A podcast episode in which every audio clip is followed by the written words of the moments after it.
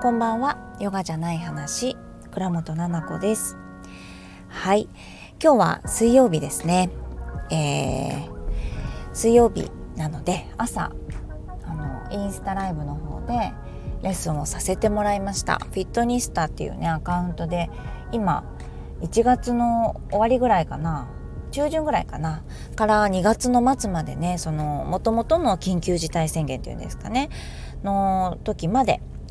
お家で過ごそうっていうテーマでね考えてくださって選んでいただいたんですけれども、そう毎週やってるのでね、今週も来ましたっていう風に言ってくださる方もいるし、初めて会いましたよっていうか 見ましたよとかレッスンをしましたよっていう風にね言ってくださる方もいて、自分のツールだったりとかねで出会えない人と出会えるので、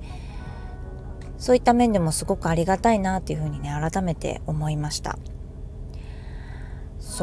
それでね、その後ダイレクトメッセージで、ヨガで痩せますかっていうこととか、あとは私がね産後に痩せたんですけど、妊娠中赤ちゃんの重さも含め13キロとかね、多分15キロぐらい太っちゃったんじゃないかな。そう入院していたんですよね。切迫早産って言って赤ちゃんが生まれそうになっちゃうので、2ヶ月間とかベッドから起き上がらないでくださいっていう感じ、過酷な妊娠生活で、でもうそうなっちゃうと太らないでくださいとか言えないんですよね。寝かせられてるので、そうなので体重管理に関してはねあんまり言われなかったので、ブクブクと太りなんだけど、その後にストレッチしたりとか、あとはねほんと普通のご飯食べて、であとヨガしたりしました。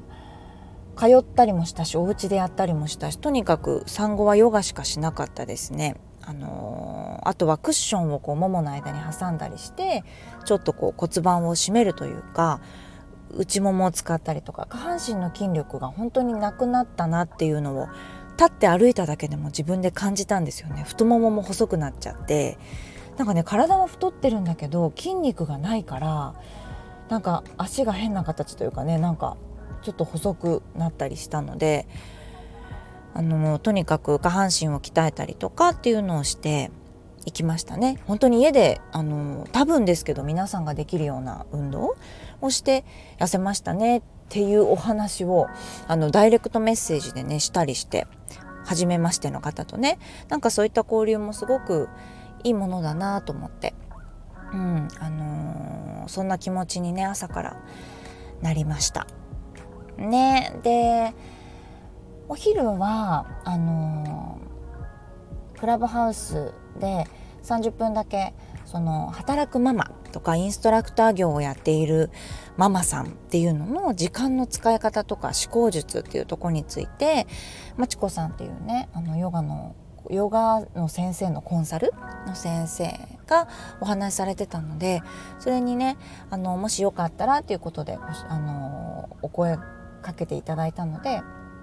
参加させてもらいました。で本当にね30分間ご相談してくださる方のお話を聞いたりとか、なんか私なりのね時間の使い方なんかをお話ししていたんですけれども、そんな終わったすぐにね旦那さんが帰ってきて、なんで帰ってきたのなんか帰ってきて、あーまたなんか喋ってたのとか言ってきて、あーそうそうって言って、もうなんだか別の世界にいるみたいだよねって言うんですよ。結構前からそれは言われてて、オンラインだったほとんどだったりね、今日なんかも朝だってあれでしょ、オンラインレッスンでしょ、でお昼にそのいろんな方と音声だけで喋り、その後に動画で生徒さんにレッスンをお届けして、でその後に養成講座での生徒さんたちのフォローアップで Zoom でお話しするですよね。でこうしてラジオを撮ったりとか、なんかもうお家にいるのに違う世界の人だよってよく言うんですよね。オンラインとかに全くついてきてない人なので感覚がそうなんですよね。この間ねちょっと旦那さんが絶対このラジオ聞いてないのでいろんなこといっぱい言っちゃうんだけどテラスハウスに出てたモデルさんとモデルさんがご結婚されたじゃないですか。で旦那さんがお写真を撮ったんですよね。インスタグラムに載ってる写真を。で遊びにおいでよなんてスタジオに言ってパパのスタジオに行って撮ってあげたお写真なんですけど、それがアップされて多分旦那さんのアカウントをこうタグ付けしてくれたんですよね。メンションっていうんですかね。でそしたらフォロワーがもうめちゃめちゃ少ないんですけど、カメラマンなんですけど一気に1000人ぐらい増えたんですよね。そうもうそれにすごいびっくりしてて、わあよかったねなんて言ってたんですよ。私もたくさん増えてよかったね。そしたらいや別に増えなくていいみたいな感じで言ってて、でそうなのって、でもお仕事でね、でも一応ほら作品として載せてるアカウントがあるのでなんかいいじゃないって、それでね知ってもらえたらなんてお話をしてるんだけど、どうやってなってるのってたまに聞かれるんですよね。インスタグラムのアルゴリズム的なところだからこうやって投稿するとこうなるんだよとかって言うんですよ。そしたらもうそんなの上等だよみたいなこと言うんですよねどういう意味って、なんか多分嫌なんでしょうね。すごく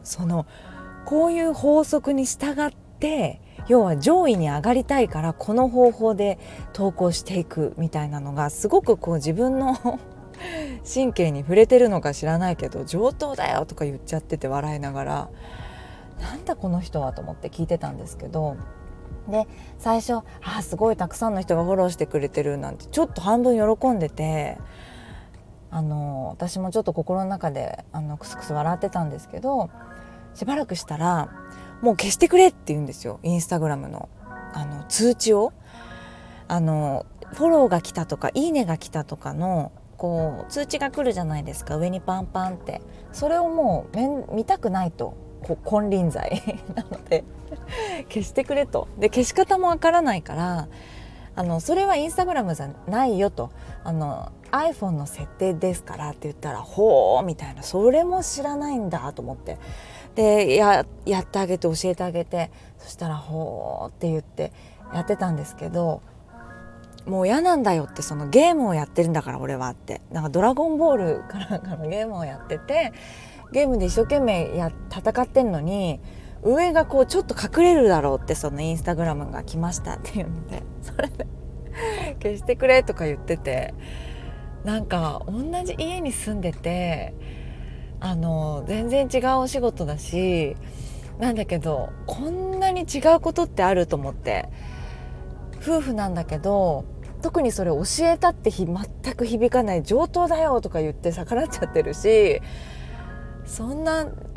同士でもやっぱ夫婦になって一緒に暮らしてるんだしね、なんか面白いなと思いながら今朝ね過ごしてました。なんでこれちょっとずつ増えるんだよみたいな、投稿したのは昨日なのに200人ずつ増えてくぞみたいな言ってて、もうやっぱり初心者すぎてインスタグラムが驚いちゃうんですけどね。おじさんだなと思ってちょっと何歳4歳上なんですけど、本当に昭和の考えの人なので、そうおじさんだなと思いながらね話してます。でも機械みたいになっちゃってねって、ママが機械みたいになっちゃってるよっていうのは独り言のように言ってますけど、価値観がねあまりにも違くて面白いなって思いますね。何回もこの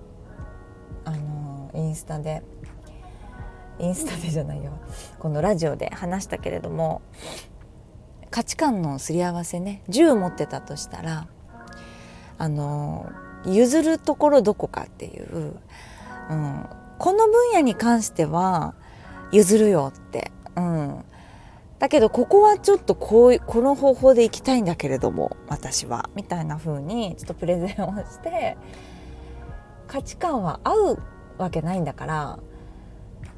なんか絶対にこれはこうしたいみたいなこととか、あと子供に対してのなんだろうな考えとかっていうのは割と話し合いをしてすり合わせはしますね。これどうでもいいインスタグラムとかそういうのはもうほっときますけど、そういった価値観に関しては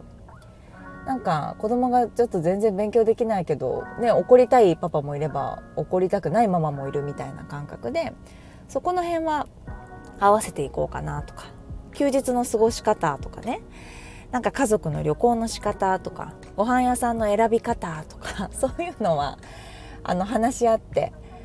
譲るところで、よしここだねっていうところを決めてというか、お互い共通認識の上でやっていったらうまく進めるんじゃないのかなって思いながらね、また違いがあって面白いですよね。なんかそういうのも楽しんでいきたいなっていうふうに思いました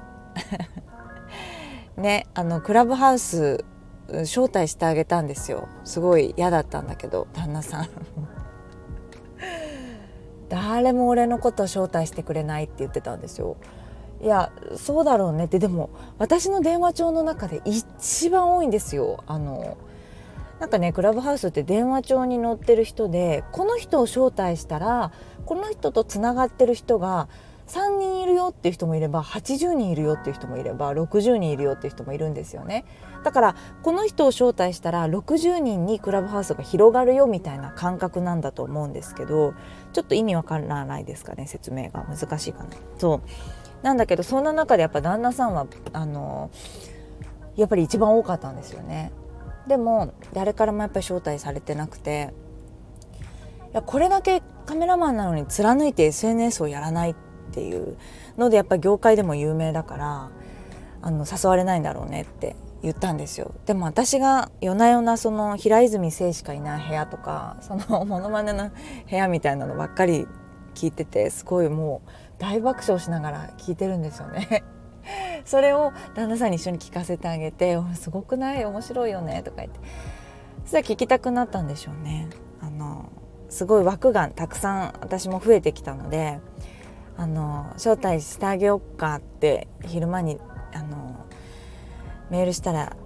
あやったみたいな感じで帰ってきたんで、招待してあげてやり方も全部教えてあげて、1から100ぐらいまで教えてあげてやったんですけどね、全然聞いてないですよ。喋ることはないんだよって、聞くこともないしって言ってたんですよね。そういうことなんですよね。なんか言ってた、自分も人に興味がないというか、誰にもどうも思われたくもないし、どうも思わないみたいな他人のことを、すごいところで生きてるなって。でも逆にそれでね、お仕事がすごく成功してると思うから、そういう仕事もあるしね、オンラインだけじゃないなっていうのがありますよね、不思議。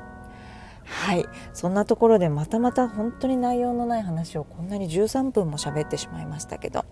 今日もね聞いていただいてありがとうございます。私のこのラジオもね、本当に内容がほとんどなくって、そして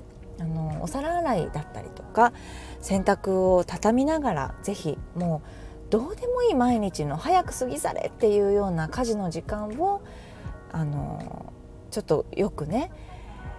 ちょっとでも何かの時間っていう風に変換をして、前向きにね毎日をお母さんたちに過ごしてもらいたいなって思いでやってますので、どうかお許しくださいそれでは今日も聞いていただいてありがとうございました。またお会いしましょう。